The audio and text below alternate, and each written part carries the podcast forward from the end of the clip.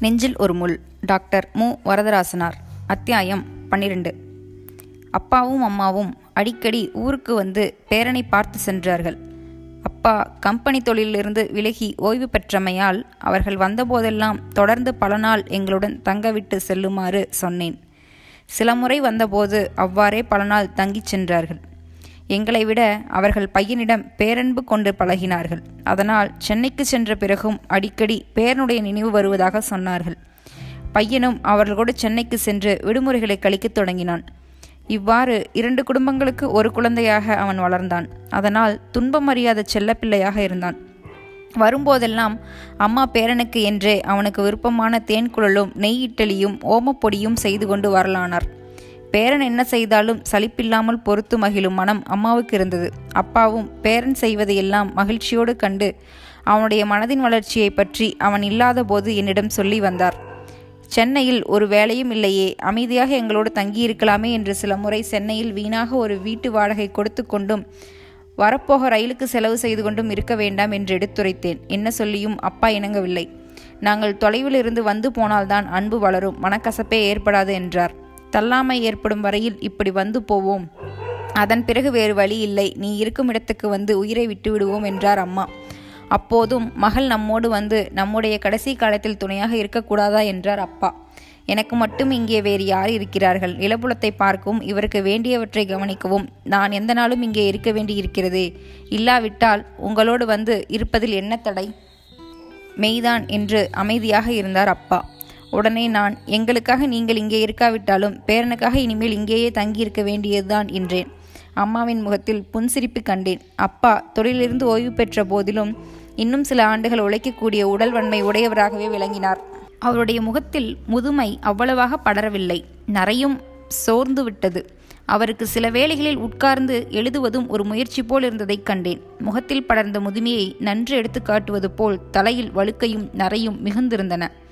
வங்கனூருக்கோ இச்சிப்புதூருக்கோ போய் திரும்பி போதெல்லாம் மிக களைப்பாக காணப்பட்டார். உண்ணும் அளவும் வர வர குறைந்து வந்தது. குடிப்பழக்கமும் இருந்தாலாவது அவரது உடல் நன்றாக இருக்குமோ என்னவோ என்று என்பதை மனம் எண்ணத் தொடங்கியது.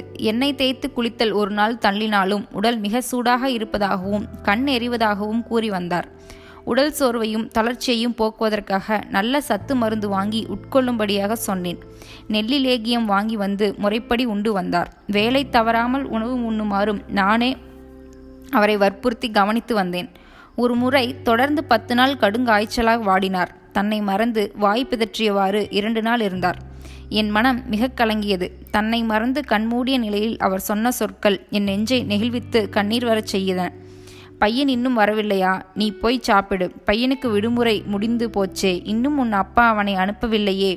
எங்கள் பையன் நல்ல பையன் சார். நீங்கள் கொஞ்சம் தூண்டிவிட்டால் போதும். படித்து விடுவான். இன்னுமா வேடிக்கை வேடிக்கையிலே இருக்கிறான். வெளி வெயிலில் நெடுநேரம் இருந்தால் ஆகுமா? வடிவு வீணாக அவன் மேல் கோபித்து கொள்ளாதே என்று பலவாறு வாய்ப்பிதற்றிய சொற்களை கேட்டு என்னால் அமைதியாக இருக்க முடியவில்லை. கண்ணீர் விட்டு அழுதேன். என் கண்ணீரை காணாத நிலையில் இரண்டு நாள் இருந்தார்.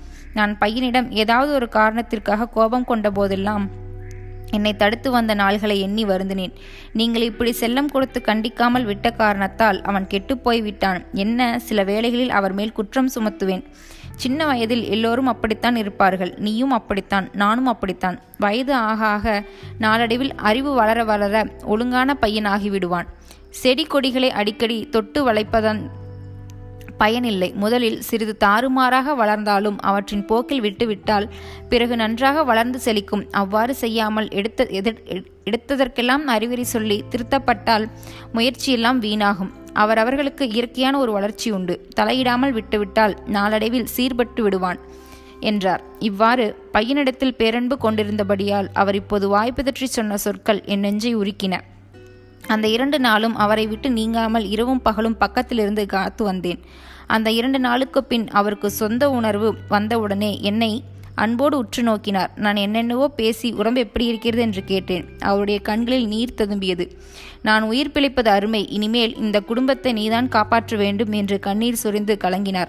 உடனே அவருடைய முகமும் தெரியாதவாறு என் கண்களில் நீர் தேங்கி மறைந்தது. அப்படி ஒன்றும் சொல்லாதீர்கள் என்றேன். என் உடம்பு இருக்கிற நிலை எனக்கு தெரிகிறது அதனால்தான் இப்படி சொல்கிறேன் என்றார். அவர் சொன்னவாறு உடல்நிலை அவ்வளவு சீர்கெட்டது என்பதை பிறகுதான் உணர்ந்தேன். காய்ச்சல் நின்ற பிறகும் அவர் பல நாள் படுக்கையிலேயே இருக்க நேர்ந்தது. ஒரு வாரம் ஆன பிறகும் படுக்கையை விட்டு எழ அவரால் முடியவில்லை. தோலை பிடித்து எழுப்பி நிற்க வைக்க வேண்டியிருந்தது. அப்போதும் அவரால் நடக்க முடியவில்லை. கைப்பற்றுக்காக ஒரு நல்ல தடியை தேடி அதை பிடித்து நகர முயன்றார் இன்னும் நாலைந்து வாரம் அமைதியாக இருங்கள் பிறகு உடம்பு தேரும் என்று சொல்லி தடுத்தேன். பழையபடி அவர் நடக்க இரண்டு மாதம் ஆயின. நன்றாக நடக்கத் தொடங்கிய பிறகும் அவருடைய உடம்பில் சோர்வு மிகுதியாக இருந்தது. அவர் நோய்வாய்ப்பட்டு வருந்திய போது என் மனதை தேற்றுவதற்காக அம்மாவும் அப்பாவும் சென்னையை மறந்து என்னோடு இருந்தார்கள். ஒரு நாள் நான் குளித்து கொண்டிருந்த போது அம்மா வேலைக்காரியுடன் ஏதோ பேசுவது கேட்டு அமைதியாக இருந்தேன். இந்த பையன் ஒண்டியாய் நின்றுவிட்டானே என்பதுதான் கவலை. அவனுக்கு பிறகு ஒன்று பிறக்கக்கூடாதா? முருகன் அருள் செய்யணும் இவளோடு திருமணமான பெண் கிந்திரா அவளுக்கு நான்கு குழந்தை இருக்கிறதாம். இவளும் இந்த பையனுக்கு பிறகு ஒன்றுமே இல்லையா? என்று கவலை குரலில் சொன்னாள். நான் குளிக்கும் அறைக்குள் இருந்தபடியே கேட்டுக்கொண்டிருந்தேன் கிந்திரா மறுபடியும் கர்ப்பமாக இருக்கிறாள் என்று சில நாளுக்கு முன் கடிதம் வந்திருந்தது. அந்த செய்தி அம்மாவுக்கு தெரியாது. ஆனால் கிந்திராவின் பொருளாதார நிலை அவ்வளவு மகிழ்ச்சியாக இல்லை என்பதை தாய் உணரவில்லை. குதிரை பந்தயத்தில் அவளுடைய அவளும் அவளுடைய கணவனும் போட்டியிட்டு செல்வத்தை தொலைத்தார்கள். அவர்களின் வியாபாரம் வீழ்ச்சியிலிருந்து காப்பாற்றுவதற்காகத்தான் விஜயாம்மா செய்த முயற்சி அவரையும் தொல்லைக்குள்ளாக்கியது. பொருள் பற்றிய கவலையே அறியாத அந்த அம்மையாரும் மிக கவலைக்கு உள்ளானதை சென்ற முறை சென்னைக்கு போய் வந்தபோது அறிந்து வருந்தினேன். தியாகராய நகரில் குடியிருந்த வீட்டையும் விற்றுவிட்டு கல்கத்தாவுக்கே போய் மருமகனுடைய வியாபாரத்தை நேரில் இருந்து கவனிக்க வேண்டும் என்ற நோக்கத்தை அப்போது என்னிடம் சொன்னார். மருமகனுடைய வியாபாரத்தில் தொடர்பு இல்லாமல் தனியே விலகி நிற்க வேண்டும் என்றும் மருமகனுக்கு ஏதாவது நெருக்கடி ஏற்பட்டால் மாதந்தோறும் உணவுக்கும் உடைக்கும் மட்டும் பணம் அனுப்பிவிட்டு ஒதுங்கியிருக்க வேண்டும் என்றும் நான் தெளிவாக எடுத்துச் சொன்னேன். தாய் மனம் கேட்கவில்லை. மகளுடைய துயரமும் கண்ணீரும் அந்த அம்மையாரின் மனதை மாற்றிவிட்டன. உலகில் தெரிந்த மிக திறமையான வாழ்ந்த அவரையும் அன்பின் பாசம் மயக்கிவிட்டது. அறிவு உணர்த்தும் நெறியில் வாழ முடியாதபடி செய்துவிட்டது. ஆமாம் வடிவு. மகள் அங்கே நாள்தோறும் துன்பப்படும் போது நான் மட்டும் இங்கே சுகமாக இருப்பதென்றால் அது எப்படி முடியும் என்று குழந்தை போல் என்னை கேட்டார். நான் தயங்காமல் சொன்னேன். வேறு வழி இல்லை அம்மா. நீங்கள் கொஞ்ச காலம் அப்படி கல்மனதோடு இருந்துதான் தீர வேண்டும். இல்லையானால் உங்களுக்கும் இடையூறு தேடிக்கொண்டது போல் ஆகும் என்று சொன்னேன். நீ சொல்வது சரி. ஆனால் வயிற்றில் பிறந்த பெண்ணும் அவளுடைய குடும்பமும் அல்லல் படும்போது இங்கே நானும் சின்னவளும் மட்டும் சுகமாக வாழ்வது நல்லதா? நல்லதோ கெட்டதோ மனம் வரவில்லை. நான் என்ன செய்வேன் என்றார். அன்றுதான் அவரை சந்திராவின் திருமணம் பற்றியும் கேட்டேன். சந்திராவுக்கு வயது ஏறக்குறைய முப்பதை முப்பத்தைந்து இருக்கும். திருமணம் பற்றி என்றேன். நான் என்ன செய்வது வடிவு? நான் முதலிலேயே சந்தேகப்பட்டேன். யாரோடும் பழகாமல் ஒதுங்கி வாழ்ந்தால் எப்படி திருமணமாகும்? பத்து வருஷங்களுக்கு முன்பே ஆகியிருக்க வேண்டும். ஆச்சு. நாங்கள் கல்கத்தா போய் சேர்ந்ததும் திருமணம் நடக்கும். நீங்கள் குடும்பத்தோடு வர வேண்டும் என்றார். பிள்ளையும் கல்கத்தாவிலேயா? ஆமாம் முன் இரண்டு முறை அவளும் நானும் கல்கத்தாவுக்கு போயிருந்தபோது அந்த ஆளின் நட்பு கிடைத்தது. அவராக வந்து என்னிடம் சொல்லி கேட்டார். நான் சந்திராவை கேட்டேன். அவரை மணந்து கொள்ள விருப்பம் என்று சொல்லிவிட்டாள். இனிமேல் தடைப்படுத்தி பயனில்லை என்று நானும் ஒத்துக்கொண்டேன்.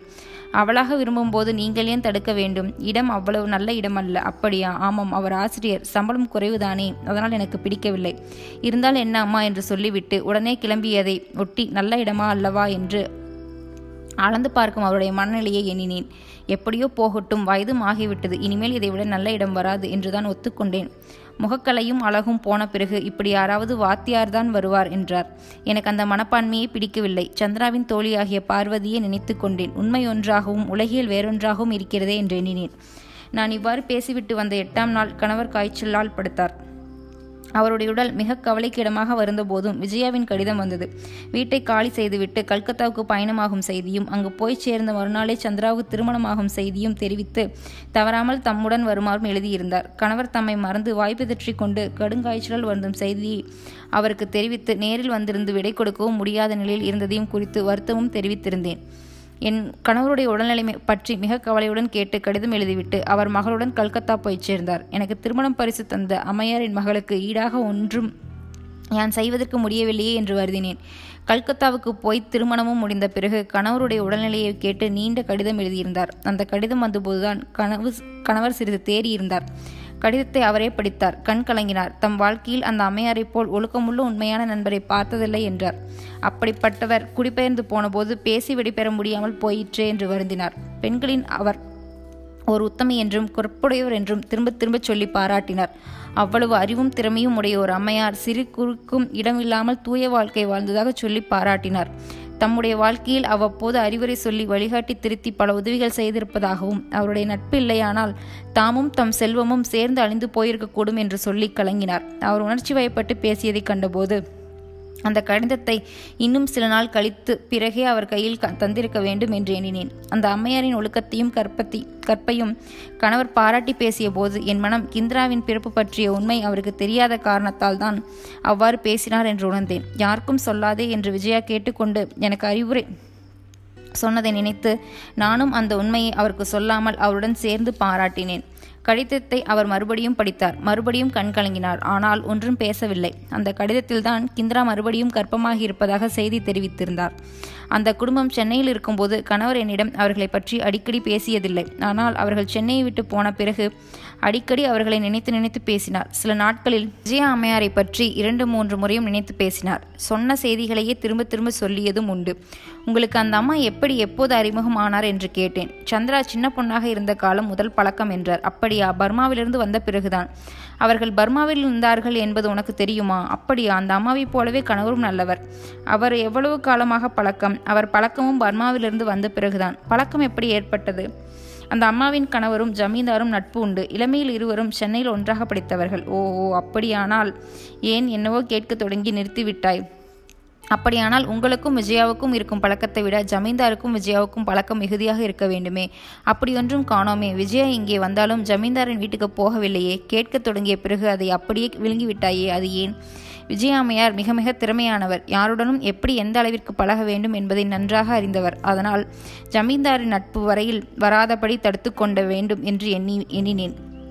அதுதான் உண்மை. ஜமீன்தார் என்றாலே அந்த அம்மாவுக்கு பிடிக்காது. ஆகையால் முதலிலிருந்தே பழகாமல் விலகிவிட்டார். சொரூபநாதர் இங்கே வந்து தங்கியிருந்த நாள்களிலும் அவருடன் அந்த அம்மா வந்ததில்லை. ஒரே ஒரு முறைதான் வந்தார். அப்போதும் அவர் அங்கே அவ்வளவாக பழகவில்லை. என்னிடம் உண்மையை சொன்னார். அன்மேல் முதலிலிருந்தே அன்பு வை வைத்திருந்தார். நீங்களும் ஜமீன்தாரின் கூட்டாளிதானே. உங்களிடம் மட்டும் அன்பு ப அன்புடன் பழகிய காரணம் என்ன? என்ன காரணமோ தெரியவில்லை. நீங்கள் நல்லவர் ஜமீன்தாருடன் சேர்ந்து கெட்டுப்போகிறீர் என்று என்னிடம் அடிக்கடி சொல்லியதுண்டு.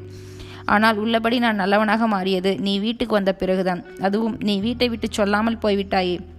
அன்று முதல்தான். அந்த நாளை நான் மறக்கவே முடியாது என்றார் அவருடைய மனமாறுதலை பற்றி அவரே சொல்ல கேட்டபோது எனக்கு மகிழ்ச்சியாக இருந்தது. ஆனால் அவர் குறிப்பிட்ட அந்த நாளின் நினைவு அவருக்கு மகிழ்ச்சி தந்த போதிலும் எனக்கு அது ஆரிய புண்ணை கிளறுவது போல் இருந்தது. அந்த ஒரு நாள் தான் என் வாழ்வில் கலக்கம் புகுந்த நாள் அல்லவா? பேசாமல் இருந்தேன். நீ சொன்னபடி விஜயாமியார் திறமை மிகுந்தவர்தான். ஆனால் கிந்திராவுக்கு திருமணமாற பிறகு அந்த திறமை ஒன்றும் பயன்படவில்லை. மேலும் மேலும் துன்பங்களும் தொல்லைகளும் ஆளாகிவிட்டார். பெண்ணையும் மருமகனையும் சீர்படுத்தி கொண்டு போக முடியவில்லை என்றார். திறமை மற்றவர்களிடம் பயன்படுவது போல் குடும்பத்தின் மக்களிடம் பயன்படுவதில்லை. பொதுவாக இதை எங்கும் பார்க்கலாம். அந்த அம்மாவின் குடும்பத்தில் இது முற்றிலும் உண்மையாயிற்று. பெரிய மருத்துவரின் திறமை அவருடைய வீட்டு குழந்தைகளுக்கு பயன்படுவதில்லை. பெரிய வக்கீலின் திறமை அவருடைய குடும்ப வழக்குகளுக்கு பயன்படுவதில்லை. எங்கே உணர்ச்சியும் பாசமும் முந்திக் கொள்கின்றவோ அங்கே அறிவும் திறமையும் பின்வாங்குகின்றது என்றேன். உண்மைதான் என்று சொல்லி சிறிது நேரம் என்னை உற்று பார்த்தபடி இருந்தார். ஏதோ சிந்தனையில் இருந்தார் என்பதை உணர்ந்தேன். அவரே பேசத் தொடங்கினார். முதல் பெண்ணுக்கு முந்தியே திருமணம் முடித்துவிட்டார். இரண்டாவது பெண்ணுக்கு திருமணம் தள்ளிக்கொண்டே வந்து இப்போதுதான் முடிந்தது. வயது முப்பத்தைந்து இருக்குமே என்றார். இந்த காலத்தில் இது இயற்கை. முன்னெல்லாம் ஒரு பெண்ணுக்கு வயது வந்தால் எப்படியாவது யாருக்காவது கொடுத்து தொலைத்து விடுவார்கள். அப்போது பெண்ணின் திருமணம் பெற்றோரின் ஏற்பாடாகவே முழுவதும் இருந்தது. அதனால் இந்த இடத்திலாவது பார்த்து தள்ளிவிடுவது எளிதாக இருந்தது. இப்போது திருமணம் பெண்ணின் விருப்பத்தையும் ஒட்டி நடத்த வேண்டியுள்ளது. அதனால் நாள் தள்ளி போகிறது. முப்பது வயதும் ஆகிவிடுகிறது என்றேன். இயற்கை பெண்ணின் அழகுக்கும் கவர்ச்சிக்கும் ஒரு எல்லை ஏற்படுத்தி இருக்கிறது என்று என்னை பார்த்து மெல்லச் சிரித்தார். அதனால் இளமையிலேயே திருமணம் முடித்து விடுவது நல்லது இல்லையானால் திருமணம் இல்லாமலே வாழ வேண்டி ஏற்படுகிறது என்றார்.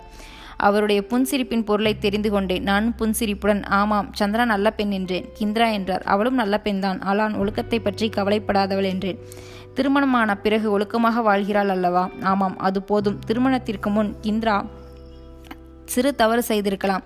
அதை பற்றி விஜயா கவலைப்பட்டிருக்க மாட்டார். அந்த அம்மா அடிக்கடி சொல்வது உண்டு அதாவது ஒரு தவறும் செய்யாமலே நெறியாக வாழ்கிறவளுக்கு செருக்கும் பிடிவாதமும் மிகுதியாக இருக்கும் என்றும் தவறு செய்து திருந்தியவர்களுக்கு அடக்கமும் விட்டுக் கொடுக்கும் பண்பும் பொருந்தி இருக்கும் என்றும் அடிக்கடி சொல்லுவார். நம்முடைய திருமணத்திற்கு பிறகும் உன்னை பற்றி சொன்னபோது குறிப்பிட்டார். என்ன சொன்னார்? நீ ஒழுக்கத்தில் உறுதி உள்ளவள் என்றும் அதனால் உன்னிடம் செருக்கும் பிடிவாதம் இருக்கும் என்றும் நான் அதை உணர்ந்து நடக்க வேண்டும் என்றும் சொன்னார். இதை கேட்டதும் அந்த அம்மா கொடுத்த வாக்குறுதி உறுதிமொழியை காப்பாற்ற தவறிவிட்டேனே என்று வருந்தினேன். என் வருத்தம் மென்மேலும் வளர்வதற்கு முன்பே அவர் தொடர்ந்து பேச்செடுத்தார். அதனால் செருக்கும் பிடிவாதமும் இன்னும் உன்னிடம் இருப்பதாக நான் சொல்லவில்லை. நீயும் எவ்வளவோ மாறிவிட்டாய். நீயும் ஒரு தவறு செய்த பிறகுதான் மாறினாய். சொல்லாம் சொல்லாமல் வீட்டை விட்டு ஓடினாய் அல்லவா அந்த தவறு செய்த பிறகுதான் நீயும் விட்டு கொடுத்து நடக்க கற்றுக்கொண்டாய். நானும் திருந்தினேன். நீயும் அன்பு காட்டினாய். எப்படியோ எல்லாபடியே வாழ்கிறோம் என்றார்.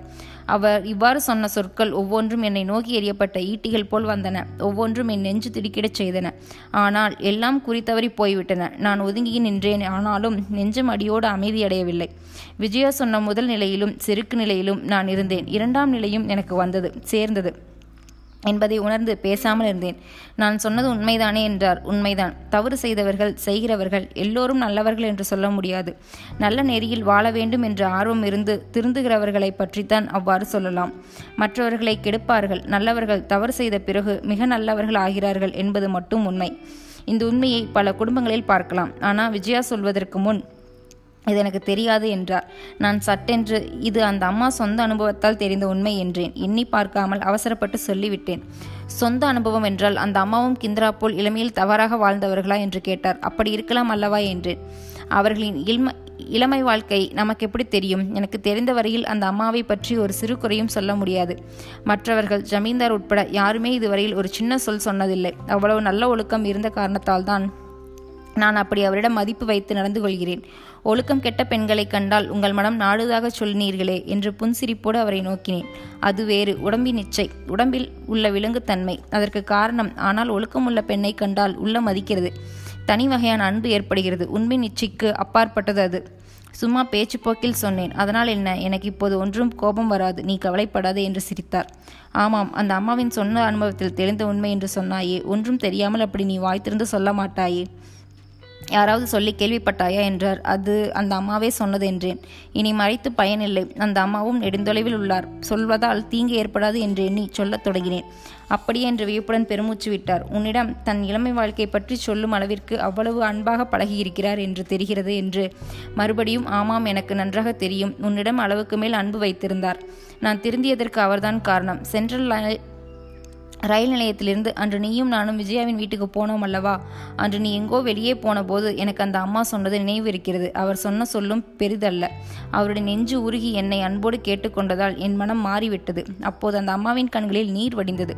அதுவரையில் வேறு எந்த காரணத்திற்காகவும் அப்படி அவருடைய கண்கள் கலங்கியதே இல்லை. தம் கணவர் சொரூபநாதர் இருந்தபோது அந்த அம்மா கண்ணீர் விட்டதை பார்த்தேன். அதன் பிறகு உனக்காக கண் கலங்கியதைத்தான் பார்த்தேன். அந்த ஒரு நல்ல மனதின் வாழ்த்து தான் நாம் இப்போது வாழும் வாழ்வுக்கே காரணம் என்று கசிந்துருகிச் சொன்னார். இவ்வளவு வேரூன்றிய அன்பும் மதிப்பும் இருப்பதால் அந்த அம்மாவின் இளமை பற்றி சொன்னால் தீங்கு ஒன்றும் இல்லை என்று நான் அறிந்ததை சொன்னேன். இவ்வளவு உன்னிடம் சொன்னாரா என்று வியந்தார். சிறிது நேரம் அமைதியாக இருந்த பின் அப்படியானால் கிந்திரா சுரூபநாதனின் பிள்ளல்லவா என்று நம்பாதவர் போல் கேட்டார். எனக்கென்ன தெரியும்? பெற்ற சாய் பெற்ற தாய் சொன்ன கதை இது என்றேன். உண்மையைத்தான் சொல்கிறாய். ஆனால் நம்ப முடியாததாக இருக்கிறது. என்ன? அன்பான குடும்பம் என்ன என்று சொல்வது? சுரூபநாதர் எவ்வளவு முயற் முற்போக்கான எண்ணமும் உண்மையான அன்பும் இருந்தால் இவ்வளவு பொறுமை இருந்திருக்க முடியும். நம்மவர்களிடையே இப்படி காண முடியாதே என்றார்.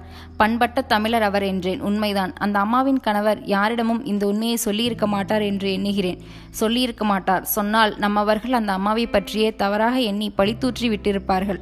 அதனால் சொன்னவருடைய மனமே வருத்தும்படி நேர்ந்திருக்குமே. அதனால் அவர் என்னிடமும் வேறு யாரிடமும் சொல்லாமல் போனது நல்லதுதான். நீயும் விஜயாவை விட நல்லவள். இதுவரையில் என்னிடம் சொல்லவில்லையே. ஏன் சொல்ல வேண்டும்? யாரிடமும் சொல்லக்கூடாது என்று விஜயா கேட்டுக்கொண்டார். நல்லதுதான் சொல்லக்கூடாது. நாடு அவ்வளவு பொல்லாததாக இருக்கிறது. போலிகளுக்கு இந்த நாடு இடம் தருகிறது. பித்தளா காட் பித்தலாட்டக்காரருக்கு இடம் தருகிறது. உதட்டில் மட்டும் ஒழுக்கத்தை வைத்துக்கொண்டு வாழ்க்கையில் நெறி இல்லாமல் மனம் போன போக்கில் வாழ்ந்து மேடை ஏறி ஒழுக்கத்தை வற்புறுத்தி பேசி நடிப்பவர்களுக்கு நாடு இடம் தருகிறது. ஆனால் தவறு செய்து வருந்தி திருந்தி பாடுபடும் நல்லவர்களுக்கு தரவில்லை. நல்லெண்ணம் உடையவர்களையும் இடம் தரவில்லை. நல்லெண்ணம் உடையவர்களையும் நல்ல நெறியில் ஆர்வம் உடையவர்களிடம் நாடு கைவிடுகிறது. தெரியாமல் ஒருமுறை வழி தவறினாலும் பாலுங்கிணற்றில் தள்ளிவிட பார்க்கிறது. அதனால் சொல்லாமல் இருப்பதுதான் நம் கடமை என்றார்.